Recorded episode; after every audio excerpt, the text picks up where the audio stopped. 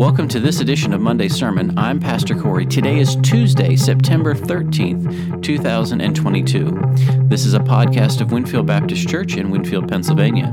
More information about our church can be found at winfieldbaptist.com. Our fighter verse for this week are found in Acts chapter 4, verses 11 and 12. This Jesus is the cornerstone that was rejected by you, the builders, which has become the cornerstone. And there is salvation in no one else, for there is no other name under heaven given among men by which we must be saved. These two verses come in the context of Peter explaining to the Jewish religious leaders who had just arrested him that they, he and the disciples, had healed the crippled man by the name of Jesus. And now, in our two verses for today, he goes on further to explain to them the exclusivity of Jesus Christ. Jesus was rejected by them, he was rejected by men. And yet, he is the cornerstone. In verse 12, he makes the point further of his exclusivity. There is salvation in no one else. There is no other name given under heaven by which we must be saved. These leaders, these builders, could kill him. They could mock him. They could slap him. They could drag him through the streets, crucify him, and see him sealed in the grave. But they could not stop him. The boldness of Peter and the apostles to stand up under the threat of arrest or even death, as Jesus experienced, did not stop them from proclaiming his name. Jesus is the plumb line that makes the foundation of our faith solid and sure, and there is no other. As we memorize these verses, may we be reminded of the boldness of Peter's faith as he spoke them, and be encouraged to do the same.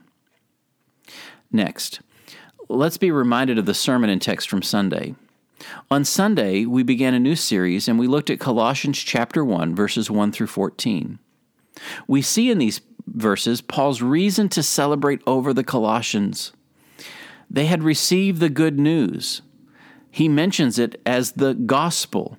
He also mentions it as the word of truth. And thirdly, as the grace of God in truth. We see how Paul has reason for celebrating by him demonstrating the three marks of Christianity faith, hope, and love he commends the Colossians for their faith. And he further celebrates their faith has overflowed in love for all the saints. And not only that, he ends that they are motivated by hope, hope that is secure in heaven. He goes on then to tell us how he prays for them. His desire is that they would grow in the knowledge of God's will that is to say, that they would know how to live out their lives in light of receiving this gospel, in light of receiving this truth of God's grace. To know how to flesh out the gospel in everyday life is super important in Paul's mind for us. He ends that prayer with another aspect of knowing God's will, that being that we are to be thankful. He desires that we and the Colossians be a thankful people specifically giving thanks for God's grace in redeeming us and giving God thanks for the forgiveness of our sins. May this be a prayer for ourselves and for others. We'll end our talk today with a takeaway. The events of the last several days have been a reminder to me that life is short and death is real. The news of Queen Elizabeth's passing the remembrance of 9 11, and the death of one of our, own, of our own dear members, Mary Oberlin, has been a heavy reminder of the finality of death and the short nature of life. And yet, in the midst of this heaviness, there is hope. As I think about both of these women, I am reminded of Psalm 92. The first few verses say this It is good to give thanks to the Lord to sing praises to your name, O Most High, to declare your steadfast love in the morning and your faithfulness by night, to the music of the lute and the harp and the melody of the lyre. For you, O Lord, have made me glad by your work. At the works of your hands I sing for joy. As I think of our dear friend Mary, she was always a joyful person, happy to be in church, happy to gather with the saints, and always on the lookout for who wasn't there. But what Psalm 92 really resounds to me when I think about Queen Elizabeth and Mary is this it says in verse 12 and following The righteous flourish like a palm tree and grow like a cedar in Lebanon.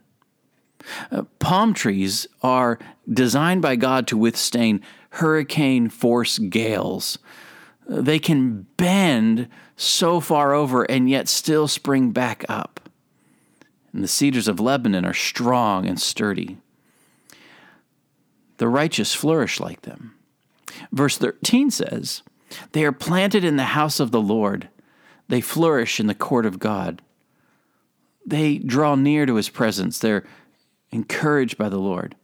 But here is in verse 14 what is just resounding to me and something I want to aspire to be like. Verse 14 says this They still bear fruit in old age. They are ever full of sap and are green. Uh, the wittiness of Queen Elizabeth and the faithfulness of her addresses to the nation of England always incorporated most often her faith in Jesus. She was still bearing fruit in old age. For her dear sister Mary, uh, she was always an encouragement to those around her. She was still bearing fruit in old age. But it is the second line that I think is what I want to aspire to. They are ever full of sap and are green. Life is flowing through them, even to the very end. They're encouraging, pressing forward, pointing people, and are green. Even in old age, we can have life and we can flourish and give life to those around us. Life is short, but it is good to live it to the full and press on to the very end. May we aspire to still bear fruit in old age and be ever full of sap and green. Thanks for listening. I hope you will tune in next Monday as we continue to be encouraged by the Word. Until then, I'm Pastor Corey, and this has been an episode of Monday Sermon, a podcast of Winfield Baptist Church.